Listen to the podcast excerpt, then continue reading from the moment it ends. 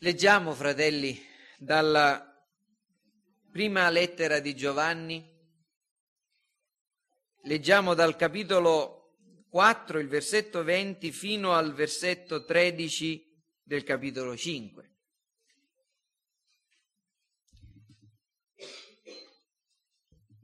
Prima Giovanni quattro,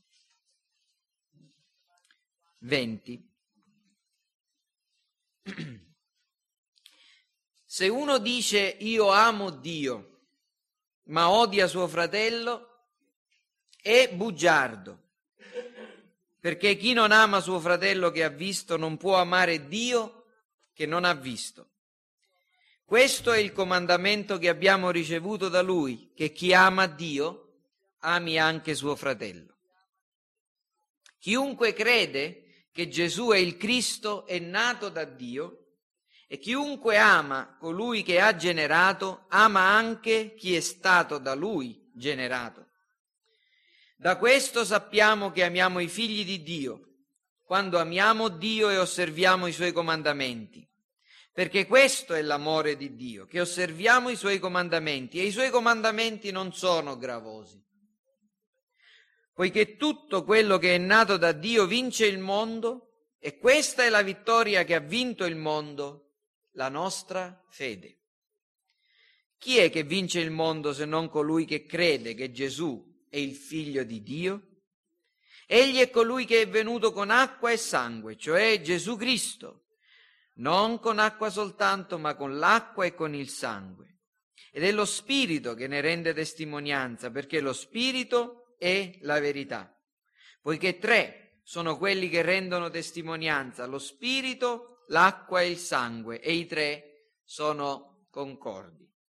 Se accettiamo la testimonianza degli uomini, la testimonianza di Dio è maggiore, e la testimonianza di Dio è quella che Egli ha reso al Figlio suo. Chi crede nel Figlio di Dio ha questa testimonianza in sé. Chi non crede a Dio lo fa bugiardo, perché non crede alla testimonianza che Dio ha resa al proprio Figlio. E la testimonianza è questa: Dio ci ha dato la vita eterna, e questa vita è nel Figlio suo. Chi ha il Figlio ha la vita, chi non ha il Figlio di Dio non ha la vita.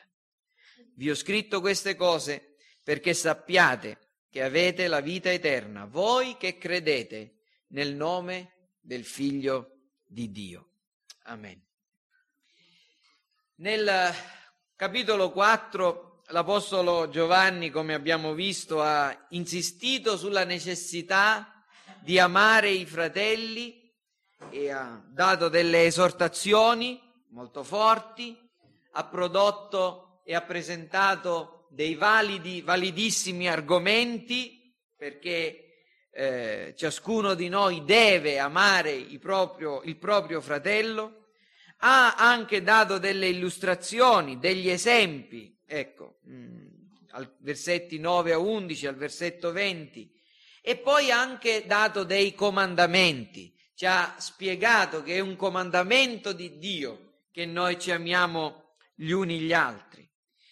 Alla fine di questo capitolo, come abbiamo visto domenica scorsa, Giovanni mostra il modo in cui possiamo esaminare noi stessi e mettere alla prova il nostro amore per vedere se è autentico, ecco, per vedere se davvero amiamo Dio. E Giovanni afferma che colui che dice di amare Dio ma non ama allo stesso tempo il proprio fratello è un ipocrita ed è un bugiardo. Giovanni non è un eh, pacifista sentimentale. Giovanni è un acceso e un vigoroso polemista. Se c'è qualcuno che dice di amare Dio ma non ama il suo fratello, odia il suo fratello, non è niente di meno che un bugiardo e un ipocrita. E Giovanni chiama le cose come le deve chiamare. Quindi, dopo di ciò, all'inizio del capitolo cinque, a prima vista sembra che Giovanni ripeta la stessa cosa. Avete visto? Ecco, voi che eravate qui domenica scorsa vi ricorderete come vi ho spiegato questa impossibilità di amare Dio senza amare i propri fratelli. Ma al capitolo cinque, dove adesso siamo giunti, al primo versetto, sembra che Giovanni ripeta la stessa cosa. Chiunque crede che Gesù è il Cristo è nato da Dio, e chiunque ama colui che ha generato, ama anche chi è stato da lui generato. Ma come sempre, vi ricordo il modo di spirale, no? Di ragionare di Giovanni. Egli ripete uno stesso concetto, ma aggiunge sempre qualcosa di più. E in questo caso io non mi soffermerò per continuare a dire quello che ho già detto domenica scorsa, che amore verso Dio e amore verso i fratelli non possono essere disgiunti, sono il frutto della, dell'opera di Dio e si esprimono in modo, vi ricordate domenica scorsa ho parlato di questo amore in senso sferico, in ogni direzione, avanti, a destra, a sinistra, dietro, su, giù, dovunque. Chi ama, ama Dio, ama il prossimo, giunge ad amare perfino i propri nemici. Quindi non mi voglio soffermare su questo, ma voglio farvi notare qualcosa che è contenuto in questo versetto e lo vogliamo guardare un po' più in profondità. Giovanni, l'apostolo Giovanni, ribadisce uno dei presupposti fondamentali della vita cristiana. Giovanni fa molta attenzione a spiegare bene le cose e sottolinea quali sono i doveri dei cristiani, esorta i cristiani a compiere i loro doveri, ma non trascura di ricordare una grande verità: la possibilità di vivere la vita cristiana, quindi la possibilità di amare Dio e di amare il prossimo, di credere, dipende non dalla volontà e dall'opera dell'uomo, dalla volontà umana, ma dalla volontà e dall'opera divina. Questo, fratelli, è un presupposto della vita cristiana. Mi sono spiegato? Giovanni dice: voi dovete amare, dovete amare Dio, dovete amarvi gli uni gli altri, dovete credere che Gesù è il Cristo. Ma ci ricorda, dicendo queste cose e mettendoci davanti ai nostri doveri, che la possibilità di vivere cristianamente non, non dipende dalla buona volontà umana, ma dipende dalla volontà e dall'opera divina. È proprio questo quello che viene insegnato nel versetto uno del capitolo cinque. Spero di dimostrarvelo e di farvelo vedere. Eh, fratelli, ricordiamoci una cosa, prima di andare proprio nel testo, che è molto facile cadere nell'errore. Eh, avete mai sentito alcuni pastori o alcuni predicatori o alcuni cristiani che hanno i loro versetti preferiti? I cavalli di battaglia. Questo è il mio versetto preferito. Una volta ho conosciuto un, un fratello che aveva probabilmente ricevuto una, una benedizione particolare da un particolare versetto del libro de, del profeta Geremia. Mi ricordo, era il versetto undici del capitolo ventinove. Io so i pensieri che medito per voi, pensieri di pace, non di male, per darvi un avvenire una, e una speranza. Ma per quest'uomo non esisteva nient'altro nella Bibbia, solo Geremia ventinove undici. Se lo chiamavano a predicare, predicava Geremia ventinove undici. Se doveva testimoniare, testimoniava Geremia ventinove undici. Non c'era nient'altro nella Bibbia se non Geremia ventinove undici. Una bella verità, se è vera per quella persona in particolare, ma questo è un errore. Giovanni tre sedici. Questo è tutto il Vangelo.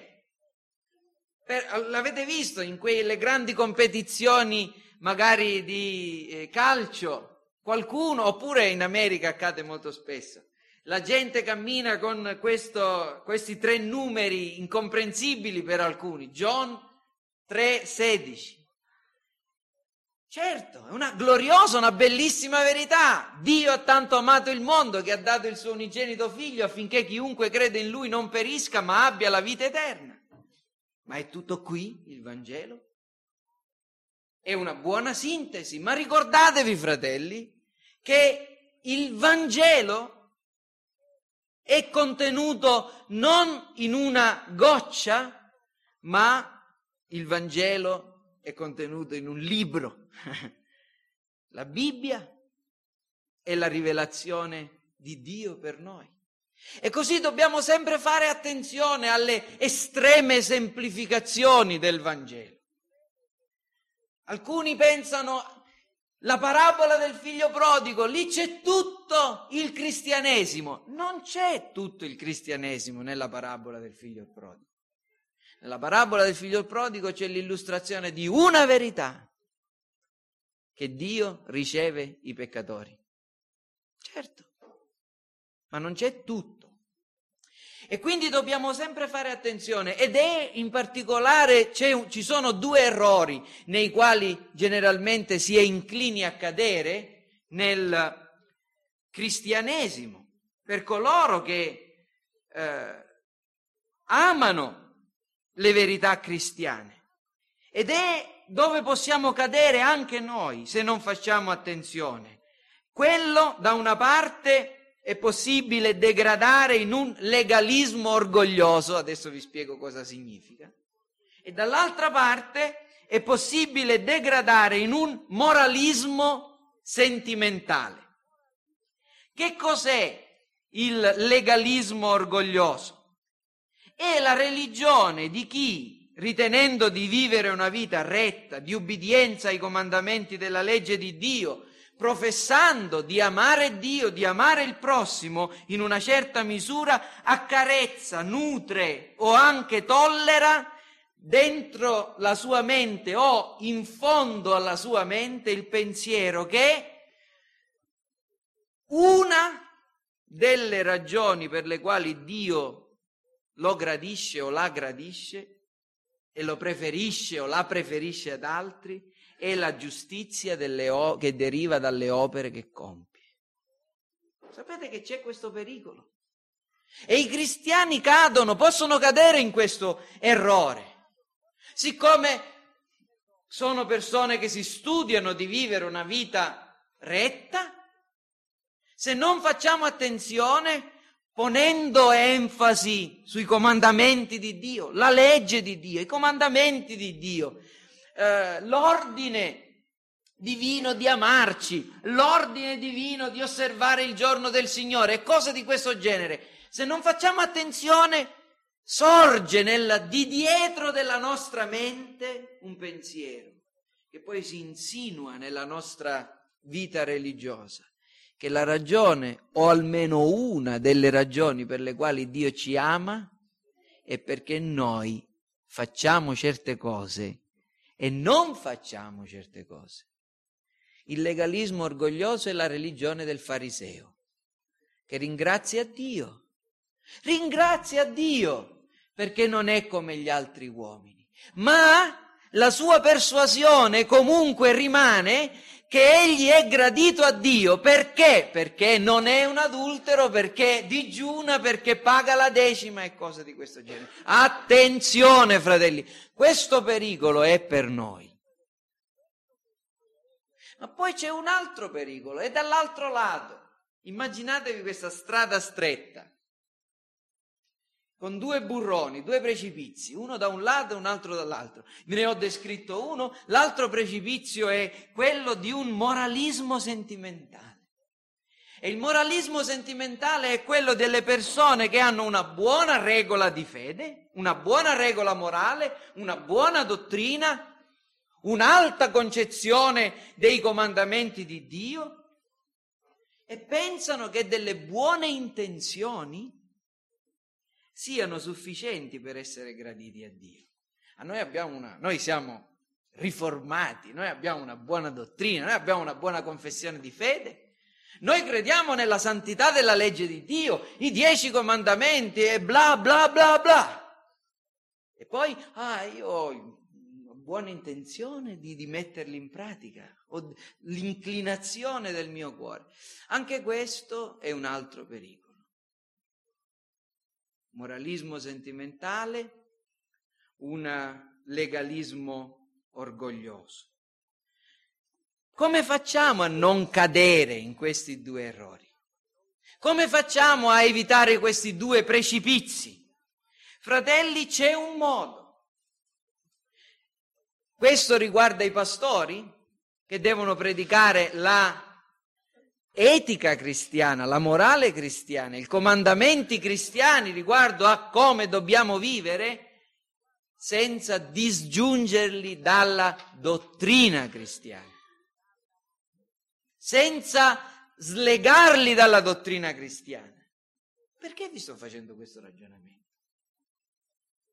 Perché Giovanni dice queste cose. Per piacere, riprendete, aprite di nuovo la Bibbia se l'avete chiusa e guardate insieme a me al primo versetto del capitolo uno, dove c'è l'esortazione di amare i fratelli, amando Dio, amare anche coloro che Dio ha generati, ma tutto questo comandamento è inquadrato in una dottrina particolare, che è la dottrina della nuova nascita. Chiunque crede che Gesù è il Cristo è nato da Dio, chiunque ama colui che ha generato, ama anche chi è stato da lui generato.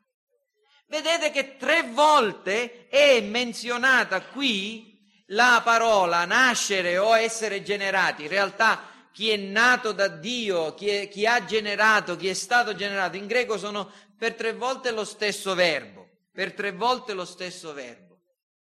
Gennao, letteralmente, il verbo generare, generare.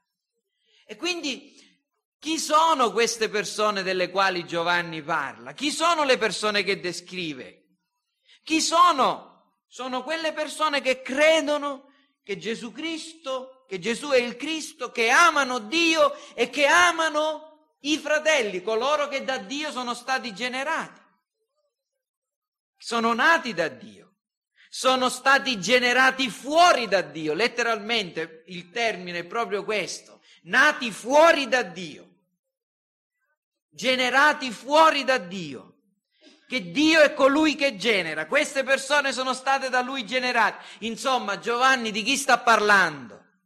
Sta parlando dei figli di Dio, figli di Dio, creature di Dio, create in modo speciale, ricreate da Dio, nate di nuovo, membri della famiglia di Dio, persone, insomma, se, vole, se mi permettete questo, questo, eh, questo termine, che hanno lo stesso patrimonio genetico, che sono state, perché sono state generate da Dio, persone che sono nate di nuovo. E qui troviamo la definizione più generale di un cristiano. Chi è un cristiano?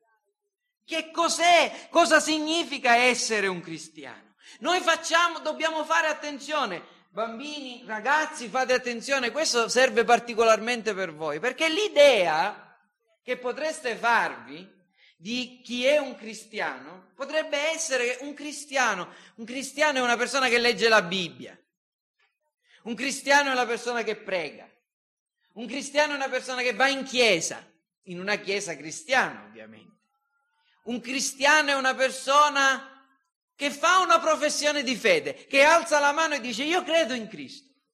Un cristiano è una persona che si battezza, che, che, che scende nell'acqua e nel nome del Padre, del Figlio e dello Spirito Santo viene battezzato. E potremmo continuare così e così. Un cristiano è una persona che, un cristiano che fa questo, un cristiano è una persona che fa quello.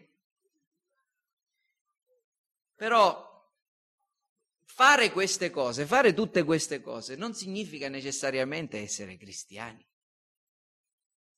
Perché, vedete, per essere cristiani, non di- essere cristiani non dipende dalle cose che noi facciamo, ma da qualcosa che Dio ha fatto. Come descrive qui i cristiani Giovanni? Dice: sono persone che credono, che amano, ma perché? Perché sono nate da Dio, perché sono state generate da Dio, perché sono venute fuori da Dio. Ecco, un cristiano in termini eh, ancora più precisi non è neanche una persona che, che ama. Un cristiano è una persona che è nata da Dio. Per essere cristiani bisogna nascere da Dio, questo è il punto.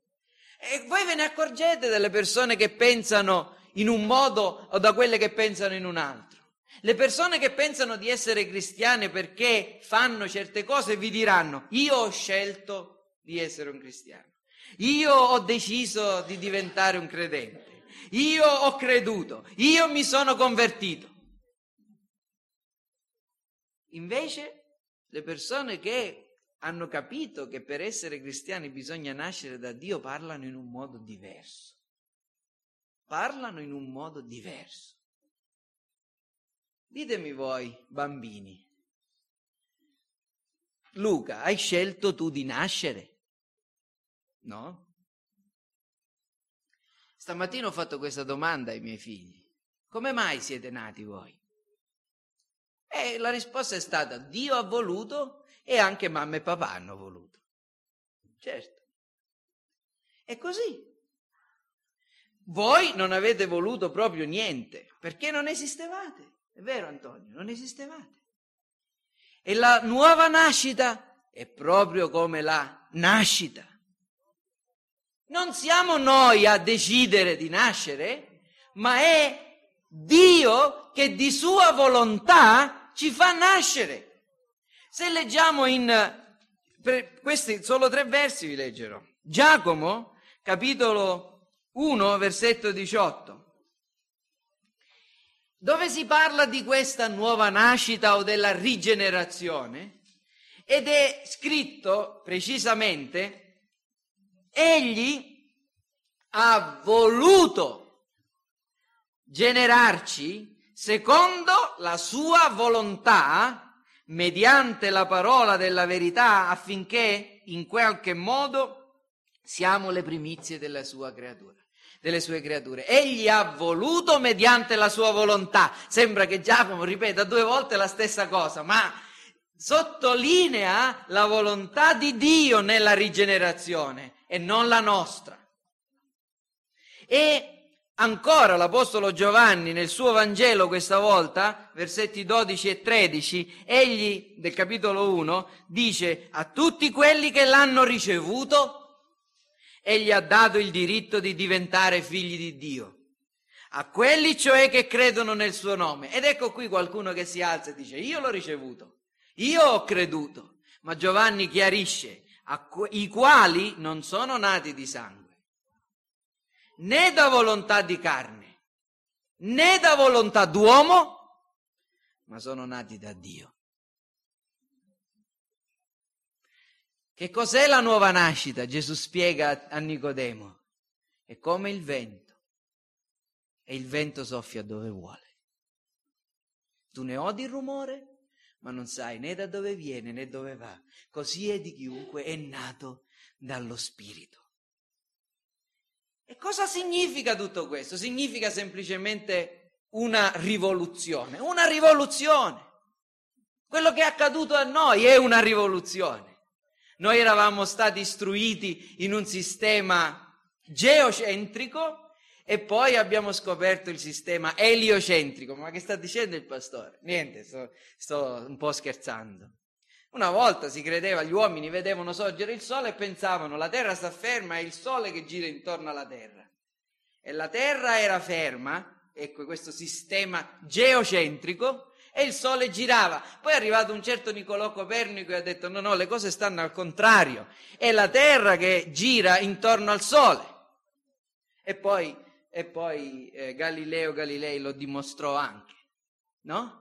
Ma com- comprendete, non è il sole che gira intorno alla terra, ma è il sole che sta fermo ed è la terra che gira intorno al sole. Ed è questo quello che accade per chi scopre che la parola di Dio insegna che la nuova nascita è un'opera unilaterale, cioè compiuta solamente da Dio. Uso una parola difficile, monergica, cioè l'unica forza che agisce nel compiere quest'opera è quella di Dio e non la nostra, più quella di Dio.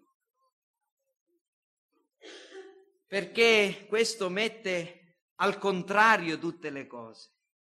La nuova nascita è qualcosa che Dio fa senza di noi. Questo spodesta l'uomo dal centro e vi pone Dio. Il proposito di Dio e non quello dell'uomo è quello che conta. L'azione di Dio e non quella dell'uomo è ciò che conta.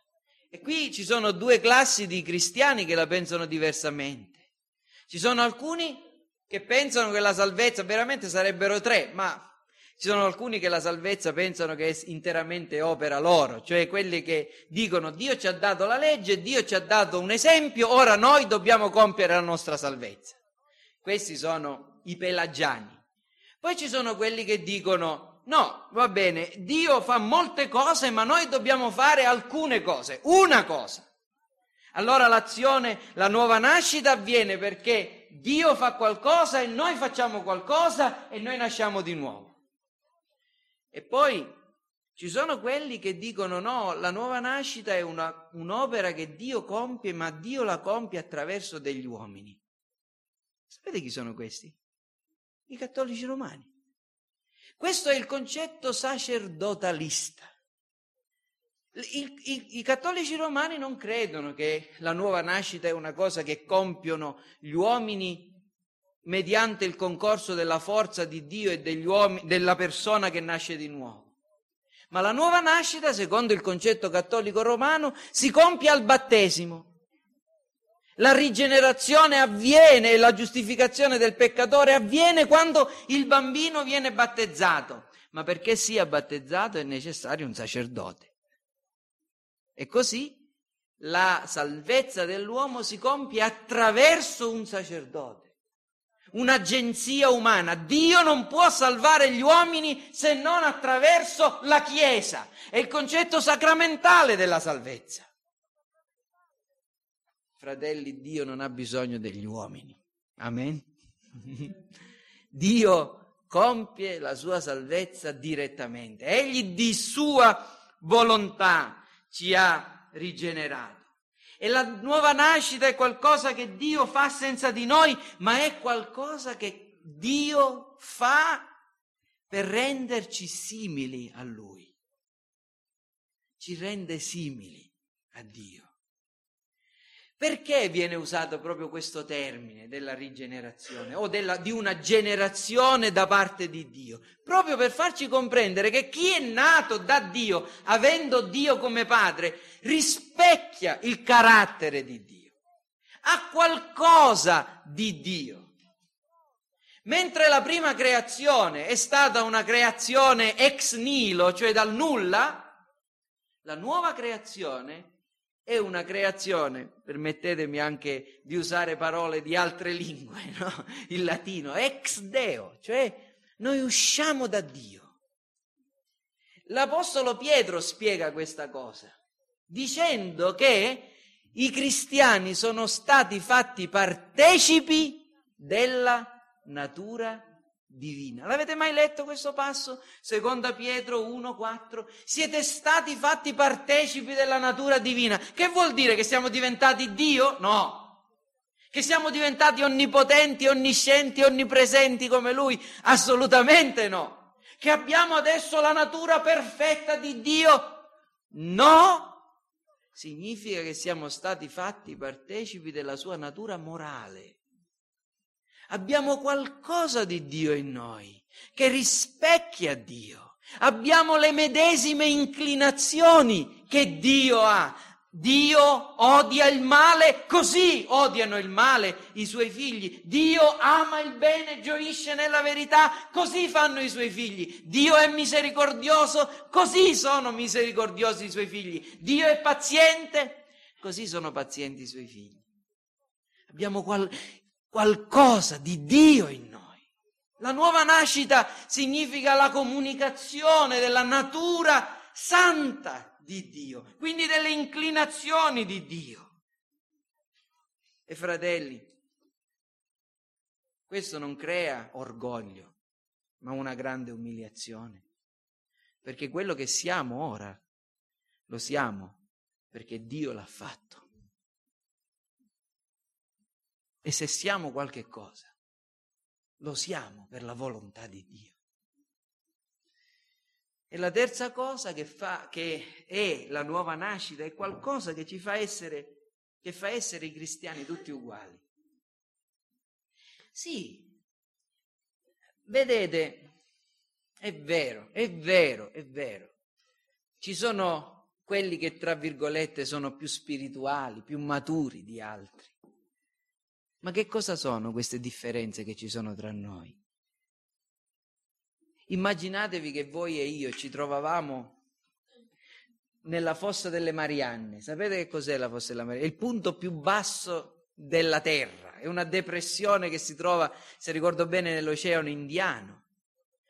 Migliaia e migliaia e migliaia di metri sotto il livello del mare.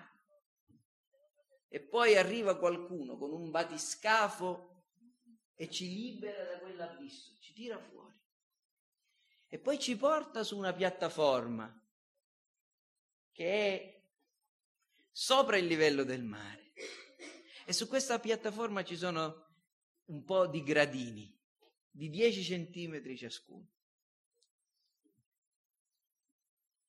e quello che si trova sul decimo gradino guarda quello che si trova sul primo e dice: come sono alto. Che cosa ha capito? Niente. Ma ti rendi conto la differenza che c'è da quell'abisso fino a, al posto dove ti trovi?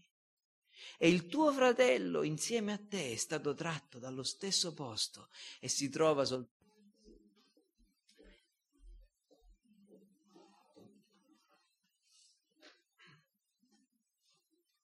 La nascita ci fa tutti uguali.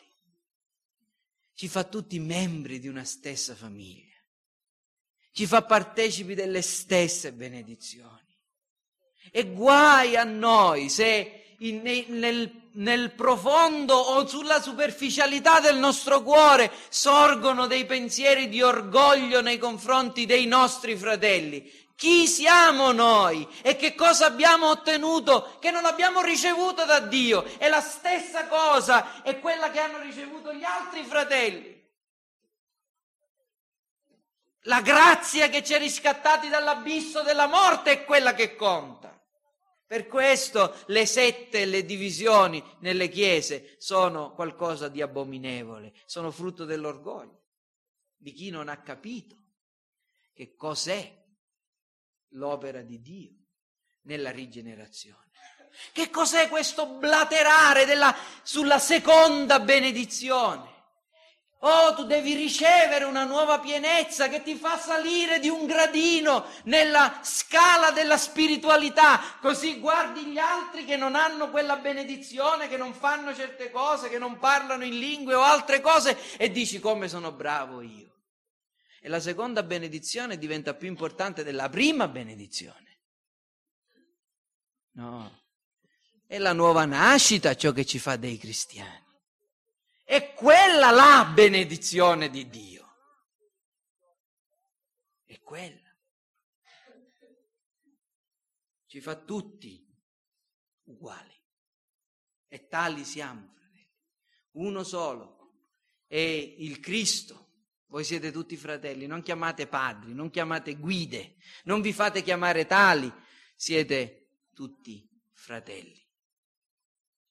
Compiti diversi, ruoli diversi, certo, autorità diversa, ma quanto alla grazia che ci ha fatti tali è uguale per tutti. La nuova nascita produce necessariamente dei frutti. Eh, vi dirò altre due cose molto velocemente questa mattina. La nuova nascita produce necessariamente dei frutti. Ecco, come abbiamo detto, il proposito di Giovanni qui nel primo versetto del capitolo cinque non è quello di parlarci della dottrina della nuova nascita. Però, parlando della fede e dell'amore, afferma che queste due virtù procedono e sono presenti in tutti quelli che sono nati da Dio, dal fatto che essi sono stati appunto generati da Dio. E quali sono questi frutti che devono essere presenti nelle persone che sono nate di nuovo? Due frutti, la fede e l'amore. Vedete come ritorniamo sempre lì? La fede e l'amore. Fede, bisogna credere, bisogna avere fede. In che cosa? Non si sa. Anche i demoni credono. Credono che c'è un Dio, che questo Dio è sovrano. Tremano davanti a questa prospettiva e rimangono demoni. Bisogna credere. In che cosa?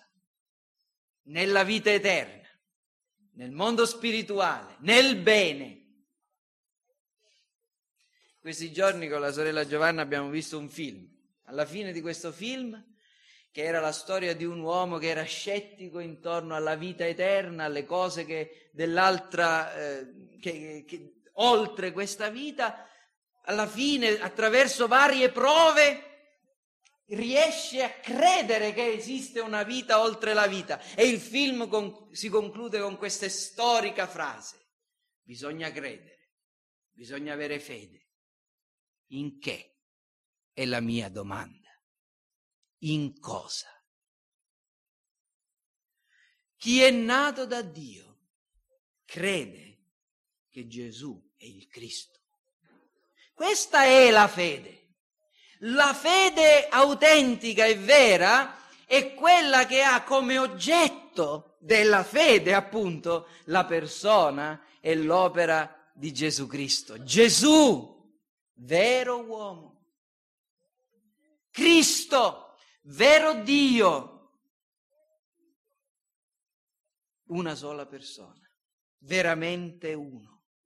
Se non credi che Dio è venuto su questa terra e che, e che venendo su questa terra si è unito a una vera natura umana, e che la natura divina e la natura umana si sono trovate unite indissolubilmente in questo unico Cristo, e che questa persona è quella che ha camminato per, la, per le vie della Palestina circa duemila anni fa, ha vissuto una vita senza peccato e poi è morto e il terzo giorno è risuscitato e dopo quaranta giorni è asceso al cielo. E questa stessa persona ritornerà per essere il giudice dei vivi e dei morti. Se la tua fiducia non è riposta in Lui, la tua fede non esiste. L'oggetto della fede è Gesù Cristo. Una fede vaga in Dio, o nella vita eterna, o nel bene. Alcuni dicono: ah, io credo che esiste il bene perché vedo il male. Allora, siccome c'è il male, c'è anche il bene. Una fede dedotta. Mi sembra un ragionamento del tipo di quello eh, organizzato dal grande teologo medievale Tommaso d'Aquino, il quale voleva provare l'esistenza di Dio mediante dei ragionamenti. Non si può arrivare alla conoscenza di Dio in questo modo. La fede in Cristo, che viene mediante l'opera dello Spirito che rigenera gli uomini. Fede e amore. Amore verso Dio. Che cos'è l'amore verso Dio? E non è un'espressione romantica verso Dio. Oh, quanto ti amo. Oh caro padre, oh padre posso dirti solo questo, o cose di questo genere. L'amore verso Dio è un senso di ammirazione, di attrazione, di sottomissione, di dipendenza e di ubbidienza a Dio. Questo è l'amore verso Dio, l'attrazione verso la persona santa di Dio, il desiderio di ubbidire alla sua legge. Chi mi ama osserva i miei comandamenti, Gesù ha detto. L'amore verso il prossimo, che cos'è? Il desiderio di servire, di vedere il bene, la prosperità, la felicità degli altri, ma anche degli atti concreti che manifestano l'interessamento, la nostra disposizione al sacrificio in favore degli altri, a cominciare dai nostri fratelli. Questo è l'amore verso coloro che sono stati da Dio generati. Non caro fratello, quanto ti voglio bene, cara sorella, quanto ti voglio bene, ma il sincero interessamento, il sincero desiderio del bene, il sincero eh, desiderio di servire, la sincera, il sincero slancio e la disposizione di soffrire, dare noi stessi per gli altri. E fino a quando non faremo queste cose, non ameremo.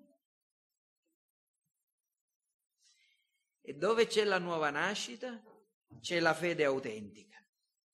E dove c'è la fede autentica, c'è l'amore autentico verso Dio. E dove c'è l'amore autentico verso Dio, c'è l'amore autentico verso i fratelli.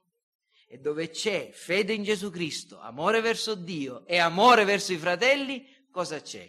La nuova nascita. E dove non ci sono questi frutti, non ci sono i cristiani. E dove manca uno solo di questi frutti, non possono esserci gli altri e non c'è la nuova nascita. Nuova nascita uguale fede in Cristo, amore verso Dio e amore verso i fratelli. Potete fare la prova del nove. Potete invertire l'ordine degli addendi. La somma non cambia, ma se gliene togliete uno solo, la somma cambia. Non c'è la nuova nascita. E infine concludo una cosa che mi sta a cuore dire. La nuova nascita precede e determina le virtù cristiane. E dopo quello che ho detto non credo di dover dimostrare più niente. Non ci può essere la fede, non ci può essere l'amore verso Dio, verso il prossimo, se non c'è la nuova nascita. E la nuova nascita è ciò che precede e poi determina le virtù cristiane. Mettiamola così. Alcuni dicono no, la fede deve esserci prima della nuova nascita, perché Dio premia con la nuova nascita coloro che hanno fede. E io vorrei fare una, una domanda a queste persone. E voglio dire, l'amore ci può essere prima della nuova nascita? Ci può essere l'amore verso Dio e l'amore vero verso il prossimo senza la nuova nascita? No. E allora non ci può essere neanche la fede, perché chi è nato di nuovo crede e ama. Punto e basta. E finisco.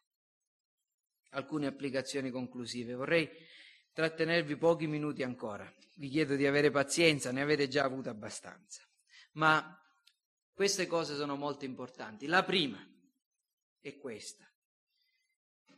Noi, se applichiamo questa verità alla dottrina della salvezza, dobbiamo necessariamente rifiutare il sistema cattolico romano, il sistema di quelli che pensano che si salvano da soli, il sistema di quelli che pensano che si salvano in virtù di un'opera congiunta tra Dio e il peccatore. La salvezza appartiene al Signore, dal primo all'ultimo atto. Lui comincia, Lui ci dà la vita, noi viviamo. Lui ci dà la fede, noi crediamo. Lui ci dà la vista, noi vediamo. Ma ciò che inizia, chi inizia, è Dio ed è la nuova nascita. Rifiutiamo anche la possibilità che qualcuno insegna di essere salvati senza una fede personale, consapevole, nella persona di Gesù Cristo. Perché chi è nato da Dio crede, tutti quelli, chiunque crede che Gesù è il Cristo è nato da Dio, e chiunque è nato da Dio deve credere che Gesù è il Cristo. Sapete, molti, perfino evangelici oggi dicono, si può essere salvati anche senza conoscere Gesù. Si può essere salvati da Cristo senza conoscere Cristo. Tu non puoi essere salvato da Cristo se non conosci Cristo. E per essere salvati bisogna credere e confessare che Gesù è il Cristo. La seconda cosa, applicata alla dottrina della certezza cristiana, come faccio ad avere certezza? La mia certezza dipende dal fatto di poter sapere se sono nato di nuovo. E come faccio a sapere se sono nato di nuovo? La fede autentica in Cristo, l'amore verso Dio e l'amore verso i fratelli. Terza applicazione, per la nostra umiliazione. La nuova nascita è un'opera interamente divina. Tu non puoi nascere di nuovo, non puoi rigenerarti. Ma cosa significa questo? Che non dobbiamo usare i mezzi, che non dobbiamo fare niente, dobbiamo rimanere qui? Qualcuno che tra di voi non ha nessuna certezza di essere nato di nuovo, cosa deve fare? Voi, bambini, cosa dovete fare? Devo dire, vabbè, dato che Dio mi deve fare nascere di nuovo, non faccio nulla. No. Questo non significa esattamente, è per niente questo. Voi dovete cercare il Signore.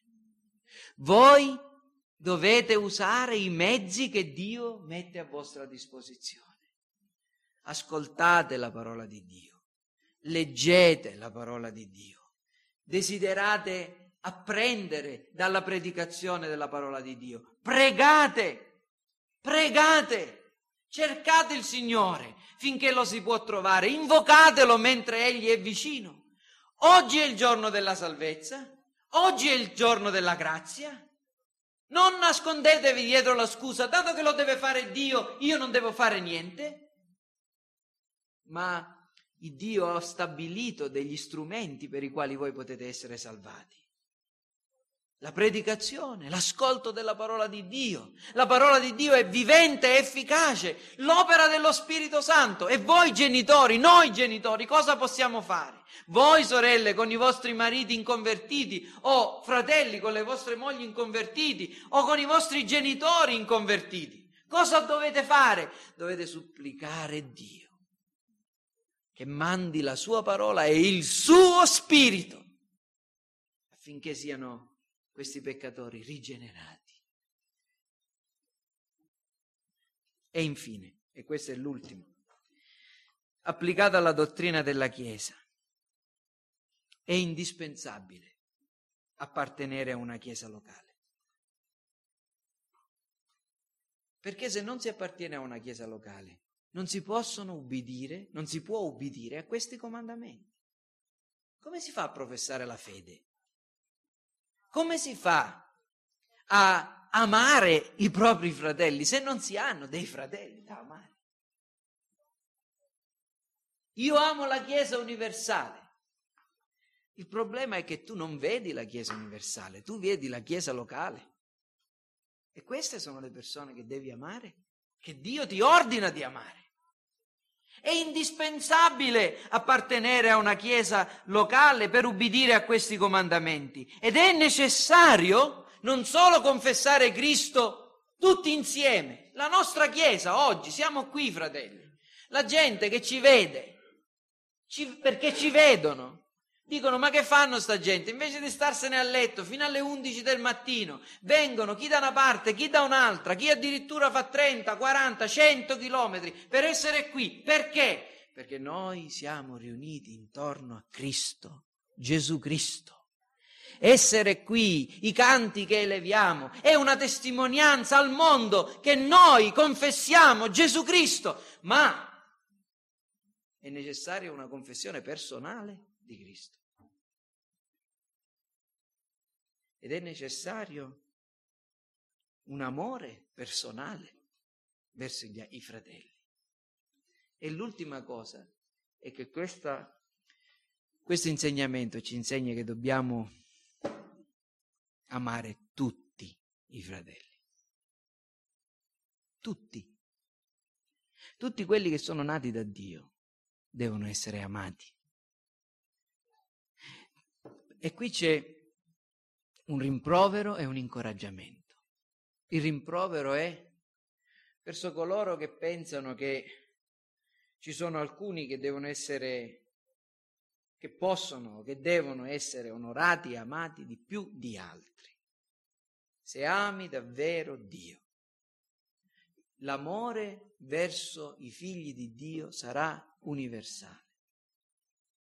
Questo, per questo è abominevole il settarismo nell'ambito delle chiese, i gruppetti, i ricchi e i poveri, i colti e gli incolti. Noi siamo un corpo, una chiesa. Dobbiamo amarci e amarci tutti. E questo è il rimprovero, ma è anche un incoraggiamento. L'incoraggiamento è che possiamo amarci davvero e amarci tutti, perché se l'amore di Dio è in noi non potremo fare a meno che esprimerlo nei confronti degli altri. Fratelli, ecco cosa dobbiamo fare.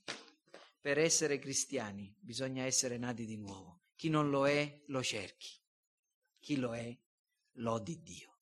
Amen.